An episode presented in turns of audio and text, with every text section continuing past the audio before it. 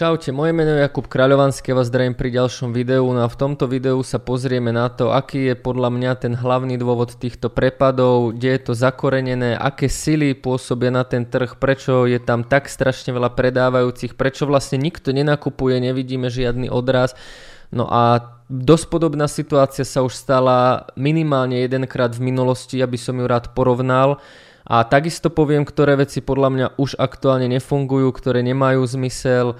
A povieme si aj, čo robiť najbližšie hodiny, najbližšie dni, ktoré levely by mohli byť teoreticky tie odrazové. No a poďme na to.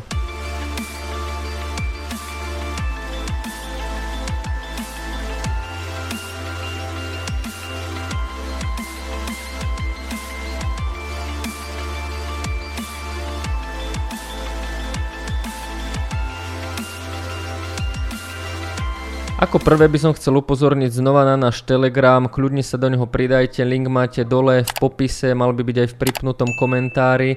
No a teraz sa momentálne naozaj deje tak strašne veľa toho, že ja nestíham reagovať na všetko, ale snažím sa reagovať takmer na všetko na našom Telegrame, kde vidíte množstvo grafov, množstvo hlasoviek, takmer každý deň tam dávam nejakú hlasovku, buď moje pocity z trhu, alebo čo je v ten deň dôležité. Tento Telegram je zdarma, čiže môže sa tam pridať úplne každý. A ja začnem asi úplne týmto, čo som dával vlastne dva dni dozadu, že ak sa pozrieme na to aktuálne, ak sa pozrieme na tú aktuálnu situáciu, že tlačenie peňazí sa v marci končí, Fed chce ráznejšie zvyšovať úroky, hovorí sa tri až štyri krát. Fed chce škrtať aj súvahu.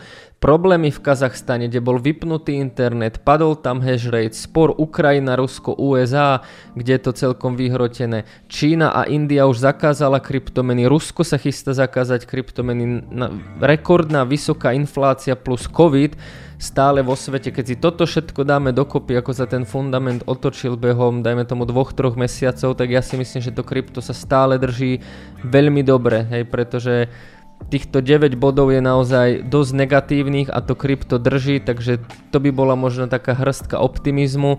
No a poďme na graf. Čo sa týka grafu, tak v prvom rade ohľadom dna. Nikto nevie, kde je dno a tu naplatí kicomové, že všichni vy hovno a je to bohužiaľ pravda. Prečo? Tak poďme sa pozrieť na to skrz fundamentálnu analýzu. Google mal nejaké spolupráce, hej, nejak, boli tam aj nejaké pozitívne novinky, boli tam aj nejaké negatívne novinky. Bitcoin na to absolútne sere. Právy takéhoto typu nehýbu tým trhom posledné týždne, to si povedzme na rovinu. On-chain data, čo vidíme na on-chain dátach? Ja som o tom robil video. Retailové adresy sú na á té há, fondy sú v mínuse, veľké fondy sú v mínuse a akumulujú, hash rate je na maxime, všetko tam je akože tip top a cena na to absolútne znova sere. On-chain analýza je super z dlhodobého hľadiska, ale proste krátkodobo nám nepomôže. Fear and Greed Index na minime, respektíve v tých extrémnych strachových hodnotách. Takisto som ako keby spomínal, on, tom, on v tom strachu môže byť mesiac aj dva, to nám nepomôže. No a technická analýza, ktorá by nám akože teoreticky mohla pomôcť, tak my si na tej technické analýze môžeme vyznačiť nejaké levely, ale tieto levely sú, poviem, nič. Ten level znamená len zvýšenú pravdepodobnosť odrazu. Ten level, ja keď si tu nakreslím nejaký level a poviem, tu by mohlo byť dno, tak to znamená, že štatisticky pravdepodobnostne na základe minulosti, na základe niečoho, čo sa stalo kedysi, by tam proste mali byť nakupujúci. Lenže čo my vidíme, tak tí nakupujúci tam proste nie sú. A jediné, čo si my akože môžeme teraz dávať, sú tieto levely a čakať na ako keby štruktúru nejaký higher, high, higher, low, alebo proste nejaký prieraz trendovky, lenže to sa aktuálne akože nedeje, takže reálne nikto nevieme, kto je dno. Niekto môže povedať, dno bude tridsať. Nie, to znamená, že na tridsať je naozaj veľká šanca, že by, mohla byť, že by to mohlo byť dno, pretože je to naozaj silná hranica, ale tam musí prísť proste ten odraz, nejaký takýto knot, takýto knot niečo, čiže momentálne nikto nevieme, kde je dno, môžeme si mi vyznačiť len nejaké levely, ktoré ja za chvíľu aj vyznačím. No a čo sa týka toho dna, tak ja nejdem o tom, ako sa tvorí dno, nejako moc hovoriť, pretože to som všetko popísal v tomto dvadsaťštyri minútovom videu, čiže ak by som to mal presne popísať a urobiť akože tutti frutti rozbor, tak v podstate by som okopčil sám seba, pretože by som urobil na novo toto video, len to prirovnal na terajšiu situáciu. Čiže ja nejdem robiť teraz polhodin, polhodinový rozbor toho, ako sa tvorí dno, ako sa tvorilo v minulosti, prečo, ako, akumulácia a tak ďalej. Takže hore vám dávam toto video a naozaj si ho pozrite, pretože to, ako sa tvorí dno, ako to väčšinou vyzerá na dne, aké sú tam ako keby veci, čo tam potrebujeme vidieť, to hovorím v tomto videu, preto ako keby nejdem venovať teraz tridsať minút tomu, aby som hovoril, čo tu proste potrebujeme vidieť. Ten základný support je ako keby jasný, keď sa pozrieme na to, tak je to support dvadsaťosem až tridsať tisíc, čo je taký asi najsilnejší support, a potom je to vlastne support ešte tých tridsaťpäť tisíc, kde sme momentálne teraz. Čiže toto sú silné štruktúry. To vydrží tridsaťpäť tisíc dolárov, odpoveď je, že ja neviem. Proste nevieme to nikto, a teraz neberte to vzlom, že vy si teraz pozrete, bože, však ja si pozerám tu nejaký trader dva bodka nula, čo je to za trader, on mi odpovie, že nevie, ale v tej technickej analýze je to normálne nevedieť. Ja som tu vyznačil ako keby dva levely, ale ja neviem, kde je to dno, ja neviem, kde reálne príde ten odraz, prídu tie nákupy, a možno sa stane zase niečo nepredvídateľné a nevydrží ani tieto hladiny, čiže nikto ako keby nevie, kde je dno. A to, keď ja naznačím tu na nejaký support, tak to znamená zvýšenú pravdepodobnosť, že by na tej úrovni mali prísť objemy, tie nákupy, ale vidíte, že od desiateho novembra proste tie objemy tu akože nechodia. Kde, tu, kde tí nakupujúci sú? No proste nikde. Takže o tom, ako sa tvorí dno, si pozrite toto video. No ja by som chcel povedať za mňa hlavný dôvod, prečo klesáme, a hlavnú tú silu. O, V decembri, ok, tu pripúšťam, tu na to mohla byť aj Čína. Videli sme na on-chain analýzach, že Čína vo veľkom predávala, boli tam obrovské predaje, ale hlavný ten dôvod je za mňa es end pí päťsto. A keď sa pozrieme jednoducho na tento graf a ideme sa pozrieť na graf es end pí päťsto, tak tá previazanosť je tam akože obrovská. To myslím si, že nemusím už ani nejako proste pripomínať. Keď si pozrieme tento es end pí päťsto graf, tak on akože neklesol skoro vôbec. Hej. Z tohto grafu toto je absolútne nič. Tu sa nič nezmenilo, proste nič nekleslo. Je to veľmi malý pokles, takže to es end pí môže klesnúť ešte radikálne nižšie. Na to naozaj bacha. No a čo sa týka tu na nejakých supportov, my sme tu prerazili všetko, es end pí päťsto za mňa ešte má otvorenú cestu dole, a ja osobne si myslím, že ak bude es end pí päťsto ďalej klesať, čo si myslím, že tu nejaký výrazný support nemá, a myslím si, že ešte dojde sem, tak bude proste klesať aj Bitcoin. A keď si dám štvorhodinové grafy, ale nejdem sa okolo toho moc dlho motať, pretože sa okolo toho motám stále, tak keď si dám vlastne štvorhodinové grafy, tak to vidíme. Od desiateho januára do trinásteho januára rast, boom, Bitcoin čo robil, od desiateho januára do trinásteho januára rast. Tu naprišiel fake hore a potom bomba dole, devätnásteho januára fake hore znova.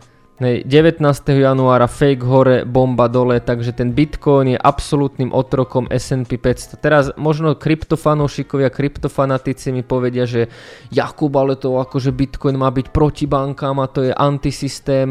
A áno, on tou technológiou je, ale cena momentálne ukazuje to, že Bitcoin je absolútne doznásilňovaný a doponižovaný es end pí päťsto. Tak to proste z hľadiska ceny je. Ja tu nenarážam teraz na technológiu, ale to es end pí si absolútne robí prdel z toho Bitcoinu, pretože Bitcoin cez víkend, keď sa es end pí neobchoduje, nedokáže spraviť absolútne nič.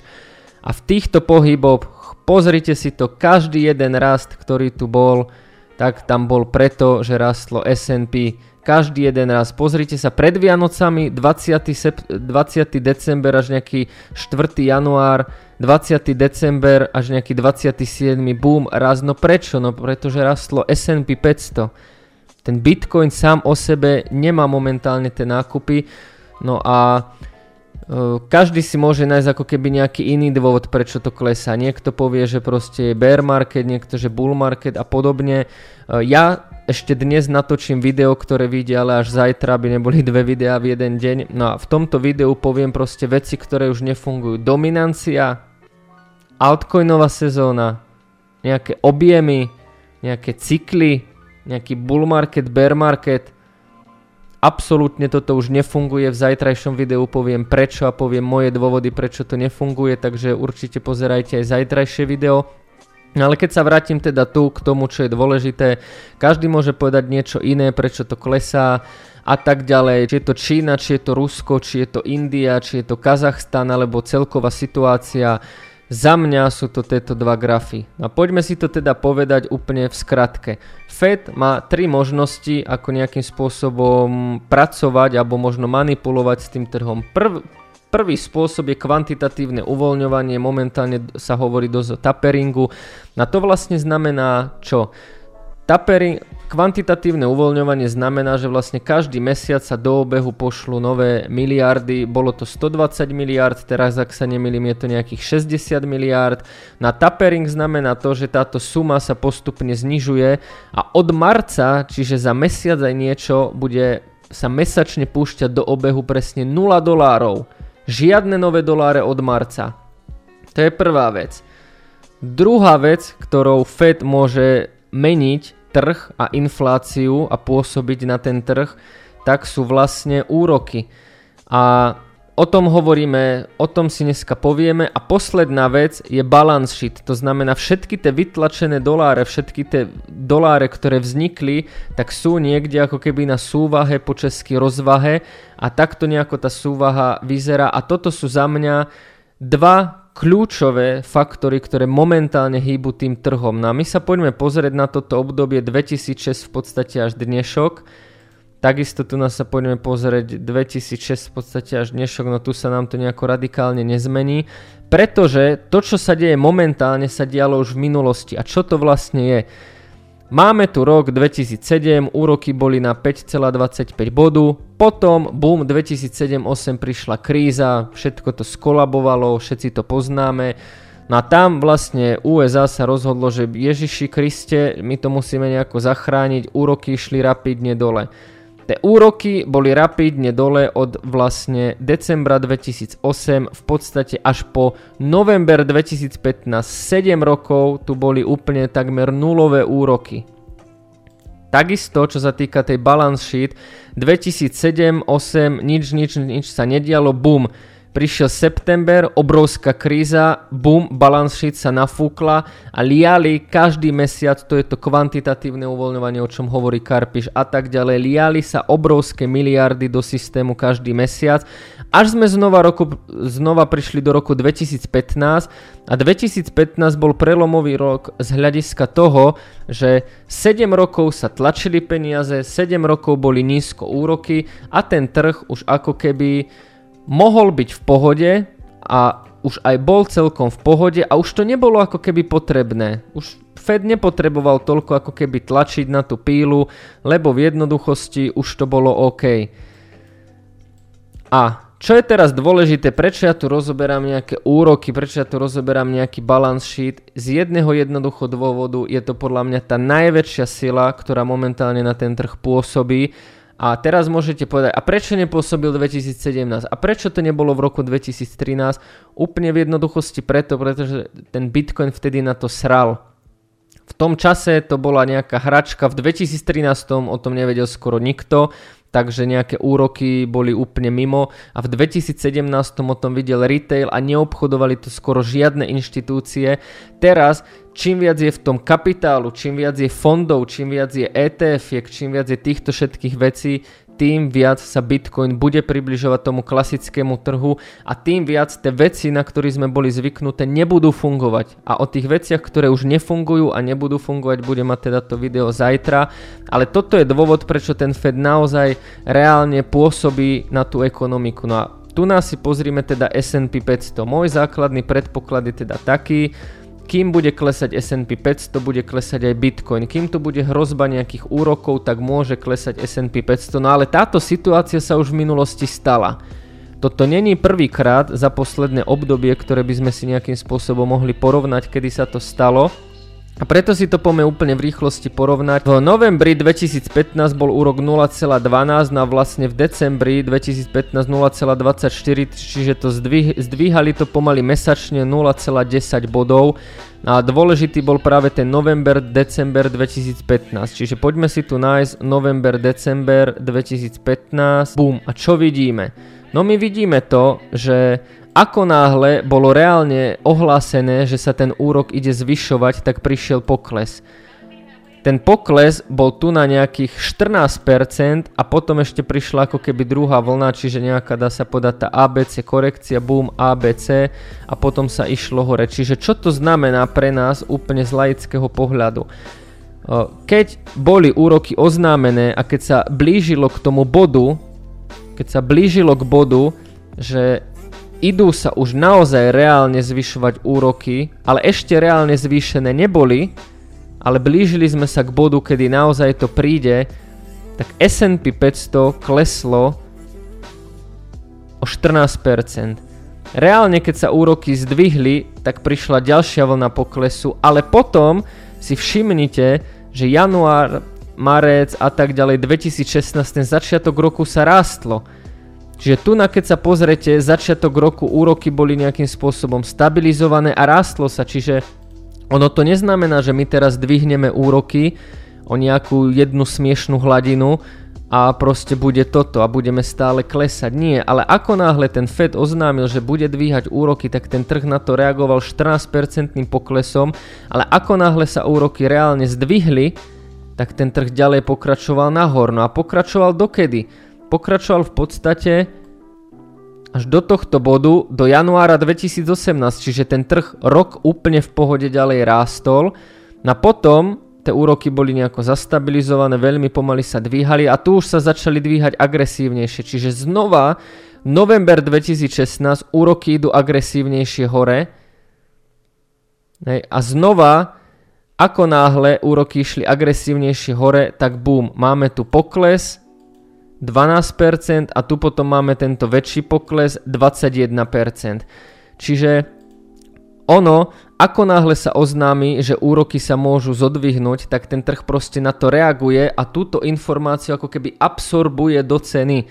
Preto sa častokrát hovorí, či je už táto informácia absorbovaná v grafe a to, že sa tie úroky zdvihnú, tak ten, to es end pí päťsto to už momentálne absorbuje do toho grafu, že niečo také príde.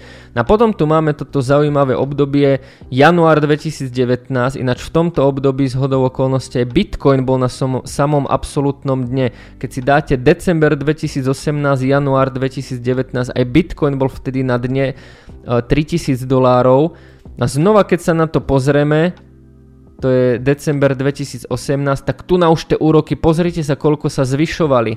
Hej, a ten trh aj tak rástol, ale sem tam mal nejakú proste hlbšiu korekciu. Ale to neznamená, že teraz sa zdvihnú úroky a my pôjdeme do štvoročného bear marketu, to nie. To znamená, že trh na to krátkodobo zareaguje, ale potom aj tak bude vytiahnutý a vidíte aj tu, že ako náhle sa prvýkrát zvýšili úroky, tak ten Fed bude na to reagovať. Ak to ten trh nebude dávať a ten dump bude pokračovať, oni zasiahnú, oni povedia, že OK, tak na tento rok je to všetko, už to nebudeme zvyšovať. Ten Fed to bude manipulovať tak, aby tie trhy vydržali a práve preto ja očakávam, že ten trh bude robiť proste on si, ten trh si nejako pôjde, ten trh si nejako pôjde, bum, prepad, Fed to zachráni, trh si nejako pôjde, zvýšia sa úroky, bum, prepad, Fed to zase nejako zachráni a takto, a takto to presne bolo v minulosti. No a tu na už prišla väčšia korekcia, ktorá mala dvadsaťjeden percent na es end pí päťsto a vtedy sa už naozaj začalo hovoriť o kríze a tu na vlastne v tom dvetisícosemnásť sa do toho priplietla vlastne aj tá balance sheetka, že keď si pozrete, ten balance sheet sa začal zužovať a tu bolo vlastne to tempo najväčšie. A čo to znamenalo? Tak to znamenalo, že všetky tie doláre, ktoré sa natlačili, ktoré tu na sa natlačili, ktoré boli po- poskytnuté, hej, to Freddy Mac a tieto všetky veci, to kvantitatívne uvoľňovanie a boli celkovo v obehu tie doláre, tak tu nás sa z toho obehu začali stiahovať dole. A ako náhle znova, keď sa pozriete, ten trh to nevydržal a padol, tak Fed povedal OK, zastavujeme, hej, OK, zastavujeme, teraz to zvyšovať nejdeme. A a potom to dokonca zase začali znižovať, no a potom prišla, prišlo to, čo prišlo, čo všetci vieme, to slovo naschvál nepoviem, aby mi tu sa neznižili impresie, ale ako by som to mohol povedať vo všeobecnosti? Keď Fed oznámil zvýšenie úrokov, prišiel prepad. Ten prepad bol okolo, ok, v prvej vlne nejakých štrnásť percent, potom nejakých pätnásť percent. Ako náhle sa však zvýšili úroky a zvýšili sa citlivo, tak ten trh ďalej pokračoval v raste a aj napriek tomu, že sa zvyšovali úroky, čo vidíme tu, a aj napriek tomu, že sa tá balance sheetka, ako keby tá súvaha, rozvaha znižovala, tak ten trh rástol, až sme došli do bodu, kedy ten trh už to nedokázal, už tie úroky boli tak vysoké a ten bala, tá balance sheetka sa tak znižovala, že ten trh to nedokázal, prišli výpredaje a tu prišiel zase Fed s čarovným prútikom, abrakadabra a boom. Preto ja si nemyslím, že my budeme vidieť, ak samozrejme nepríde nejaký vojnový konflikt alebo všetko, to by to radikálne zmenilo, ale ak nepríde vojna, nejaká takáto vec, tak ja osobne si myslím, že my budeme vidieť práve takéto veci. Že tu, vymyslím si, príde hĺbší prepad, Fed to zastabilizuje a potom zase nejaký prepad. A ja osobne neočakávam, pretože ten rok dvetisícosem totálnym spôsobom zmenil hru a ja osobne neočakávam, že by sme videli proste niečo takéto, dvojročný bear market na es end pí päťsto a na krypte. Neočakávam naozaj dvojročný bear market, očakávam takéto spajky a takéto výdrby. Oni budú musieť zvyšovať úroky, ale ako náhle ten trh spraví toto a prepadne sa kľudne o dvadsať až tridsať percent, tak prídu s čarovným prútikom a oni budú donútení to znova nejako zastabilizovať, aby ten trh išiel hore. Čiže tu na, preto ja som hovoril aj v nejakom výhľade na tento rok, že to, čo očakávam, je jeden väčší, masívnejší prepad. Neviem, či to bude teraz, už v januári, či to bude v lete, či to bude na jeseň, ale očakávam jeden masívnejší prepad. No a keď sa teraz vrátime do toho Bitcoinu, tak tým, že Bitcoin je absolútnym otrokom, ale absolútnym otrokom toho es end pí momentálne, tak bohužiaľ, kým bude padať es end pí, je to taký systém padajúceho hovna. Tu je Fed, úroky a to, čo povie Fed s úrokmi, ovplyvní es end pí päťsto. No a keď sa ovplyvní es end pí päťsto, ovplyvne sa Bitcoin. A toto pravidlo bude fungovať samozrejme až do jedného bodu, kedy ten Bitcoin už bude natoľko vyklesaný, natoľko dodrbaný, natoľko znechutený a natoľko dolikvidovaný všetci, že sa toto pravidlo poruší. A samozrejme vtedy príde k tomu výdrbu, tomu trhu, že es end pí ešte možno bude klesať a ten Bitcoin zase s nami vydrbe, že on už bude raz a nikto to nebudeme chápať. Čiže tento moment si myslím, že príde, ale aktuálne je to celé postavené na tom, toto není ten graf, toto, aktuálne je to celé postavené na tom, že es end pí klesá, Bitcoin klesá takisto a tu nás som vám vysvetlil, čo zhruba my môžeme čakať, hej, a ako sa to vyvíjalo v minulosti, čiže ak aj tento rok štyrikrát zvýšia úroky, tak to neznamená, že my celý rok budeme klesať. Ani v minulosti to tak nebolo a dokonca ani keď tá súvaha sa nebude nafúkovať a dokonca tá súvaha bude klesať, ani to neznamená, že ten trh musí klesať. Ten trh bude mať nejakú silu, ale potom dojdeme do jedného bodu a v tom bode proste to nejako výraznejšie krešne a tam bude nejaká väčšia príležitosť. Čiže toto je podľa mňa hlavná sila, ktorá pôsobí na ten Bitcoin, je to es end pí päťsto a sú to úroky. Za mňa aktuálne nikto nevieme, kde je dno, pretože na tom dne musia prísť objemy a tie objemy zatiaľ neprišli nikde. Takže toto je nejaká analýza Bitcoinu, je to taký ako keby väčší pohľad. Ja viem, akože veľa som vám nepovedal, ja to viem. Nepovedal som napríklad, že tu príde teraz toto, ale proste dal som vám video, ako sa tvorí dno, dal som vám podľa mňa to najdôležitejšie, čo teraz potrebujeme vedieť, no a čo teraz budeme robiť, no budeme čakať na odrazy. Budeme čakať na tie paterny, ktoré proste na tom dne prichádzajú a to sú zvýšené objemy, budeme čakať na low, uh, higher low, higher high, budeme čakať na nejaký odraz, na nejaký impuls, na nejaké zastabilizovanie, ale nie len Bitcoinu, ale aj es end pí päťsto. Takže na toto momentálne budeme čakať. No a ak sa vám toto video páčilo, dajte like, dajte odber, budem za to veľmi rád, pretože toto je podľa mňa teraz absolútne zásadné a kľúčové, čo sa krypta týka. Tak Ja vám ďakujem za pozornosť a vidíme sa zajtra pri ďalšom videu, ktoré bude rovnako nesmierne dôležité.